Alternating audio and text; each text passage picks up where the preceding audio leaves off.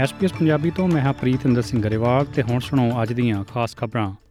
Reserve bank of Australia ਨੇ ਲਗਾਤਾਰ ਤੀਜੇ ਮਹੀਨੇ ਵਿਆਜ ਦਰਾਂ ਨੂੰ ਸਥਿਰ ਰੱਖਣ ਦਾ ਫੈਸਲਾ ਲਿਆ ਹੈ। ਗਵਰਨਰ ਫਿਲਿਪ ਲੋ ਨੇ ਆਖਿਆ ਕਿ 2025 ਦੇ ਅੰਤ ਤੱਕ ਮਹਿੰਗਾਈ 2 ਤੋਂ 3% ਫੀਸਦੀ ਵਾਲੀ ਰੇਂਜ 'ਚ ਆਉਂਦੀ ਨਹੀਂ ਲੱਗਦੀ। ਇਸ ਲਈ ਲੋਕਾਂ ਨੂੰ ਇਹਨਾਂ ਵਿਆਜ ਦਰਾਂ ਦੀ ਮੰਨ ਟਿਕਾਉਣਾ ਪੈਣਾ ਹੈ। ਉਧਰ ਟ੍ਰਾਇਰਰ ਜਿਮ ਚਾਮਸ ਨੇ ਆਖਿਆ ਕਿ ਵਿਆਜ ਦਰਾਂ ਦਾ ਹੋਰ ਨਾ ਵਧਣਾ ਲੋਕਾਂ ਲਈ ਰਾਹਤ ਦੀ ਖਬਰ ਹੈ। This is the third month in a row that rates have been kept on hold, a third moment of relief and reprieve for many Australians and small businesses that we know are already under the pump, particularly those who have come off fixed rates and the half a million more who will transition before the end of the year.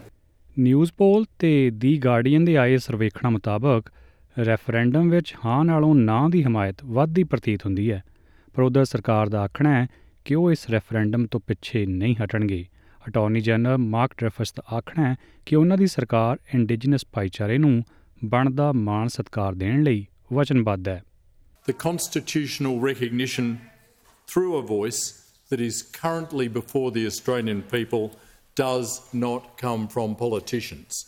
It came directly from Aboriginal and Torres Strait Islander people themselves. We know that when governments listen to people, they get better results, they get better outcomes, they use funding more effectively.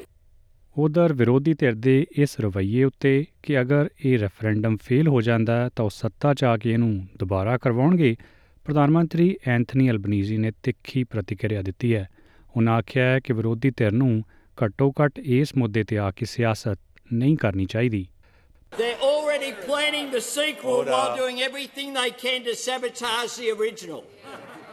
That is what this is about. It shows that it's all about politics, not about the substance.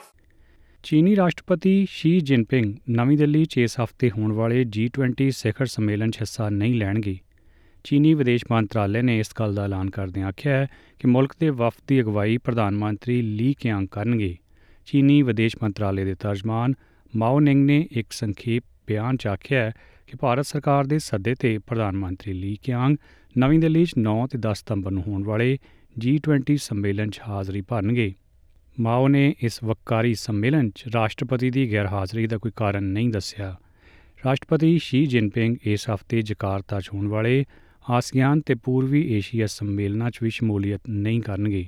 ਜ਼ਿਕਰਯੋਗ ਹੈ ਕਿ 2021 'ਚ ਚੀਨ ਦੀਆਂ ਕੋਵਿਡ-19 ਪਾਬੰਦੀਆਂ ਕਾਰਨ Jinping ਨੇ G20 ਸਿਖਰ ਸੰਮੇਲਨ ਵਿੱਚ ਹਿੱਸਾ ਲੈਣ ਲਈ ਇਟਲੀ ਦੀ ਯਾਤਰਾ ਨਹੀਂ ਕੀਤੀ ਸੀ। ਉਧਰ ਰੂਸ ਦੇ ਰਾਸ਼ਟਰਪਤੀ ਵਲਾਦੀਮੀਰ ਪੁਟਿਨ ਪਹਿਲਾਂ ਹੀ ਸਿਖਰ ਸੰਮੇਲਨ 'ਚ ਸ਼ਾਮਲ ਨਾ ਹੋਣ ਦੇ ਆਪਣੇ ਫੈਸਲੇ ਤੋਂ ਪ੍ਰਧਾਨ ਮੰਤਰੀ ਨਰਿੰਦਰ ਮੋਦੀ ਨੂੰ ਜਾਣੂ ਕਰਵਾ ਚੁੱਕੇ ਨੇ। ਰੂਸੀ ਰਾਸ਼ਟਰਪਤੀ ਨੇ ਪਿਛਲੇ ਸਾਲ ਨਵੰਬਰ ਵਿੱਚ ਬਾਲੀ 'ਚ ਹੋਏ G20 ਸਿਖਰ ਸੰਮੇਲਨ ਵਿੱਚ ਵੀ ਹਿੱਸਾ ਨਹੀਂ ਲਿਆ ਸੀ।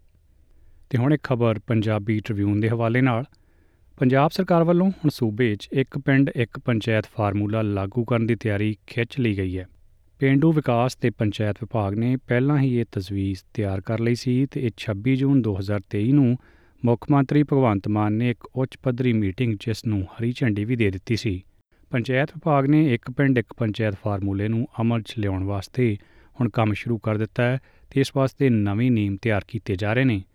ਪੰਜਾਬ ਪੰਚਾਇਤੀ ਰਾਜ ਐਕਟ 1994 ਤਹਿਤ ਘੱਟੋ ਘੱਟ 300 ਦੀ ਆਬਾਦੀ ਪਿੱਛੇ ਪੰਚਾਇਤ ਬਣ ਸਕਦੀ ਹੈ ਤੇ ਇੰਨੀ ਆਬਾਦੀ ਵਾਲੇ ਪਿੰਡਾਂ 'ਚ ਪੰਜ ਪੰਚ ਚੁਣੇ ਜਾਣ ਦੀ ਵਿਵਸਥਾ ਹੁੰਦੀ ਹੈ। ਵੱਧ ਤੋਂ ਵੱਧ 10000 ਦੀ ਆਬਾਦੀ ਤੋਂ ਉੱਪਰ ਦੇ ਪਿੰਡਾਂ 'ਚ 13 ਪੰਚ ਚੁਣੇ ਜਾਂਦੇ ਨੇ।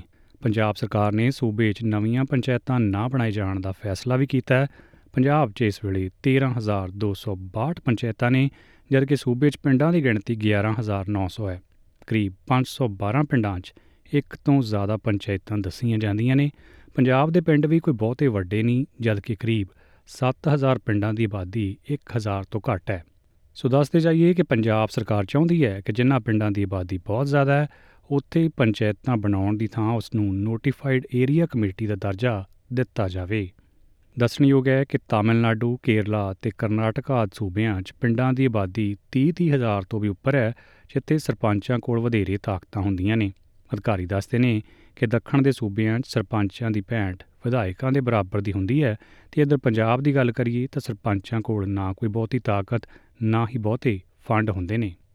ਤੇ ਹੁਣ ਪੇਸ਼ ਨੇ ਅੱਜ ਦੀਆਂ ਖੇਡ ਖਬਰਾਂ। ਭਾਰਤ ਨੇ ਏਸ਼ੀਆ ਕੱਪ ਇੱਕ ਰੋਜ਼ਾ ਕ੍ਰਿਕਟ ਟੂਰਨਾਮੈਂਟ ਦੇ ਮੀਂਹ ਤੋਂ ਪ੍ਰਭਾਵਿਤ ਇੱਕ ਮੈਚ ਵਿੱਚ ਡਕਵਰਥ ਲੂਇਸ ਸੰਧਾਂਤ ਨਾਲ ਨੇਪਾਲ ਨੂੰ 10 ਵਿਕਟਾਂ ਨਾਲ ਹਰਾ ਦਿੱਤਾ ਹੈ।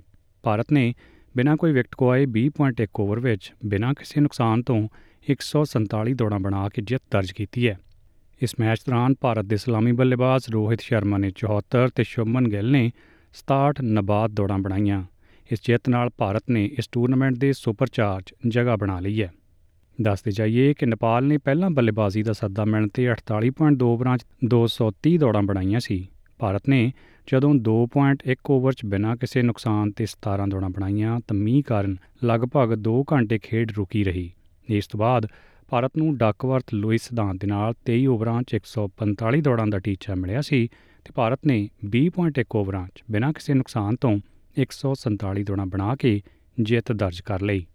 ਸੋ ਇਹ ਸੀ ਅੱਜ ਦੀਆਂ ਖਾਸ-ਖਾਸ ਖਬਰਾਂ। ਐਸਪੀਐਸ ਪੰਜਾਬੀ ਲਈ ਮੈਂ ਪ੍ਰੀਤਿੰਦਰ ਸਿੰਘ ਗਰੇਵਾਲ।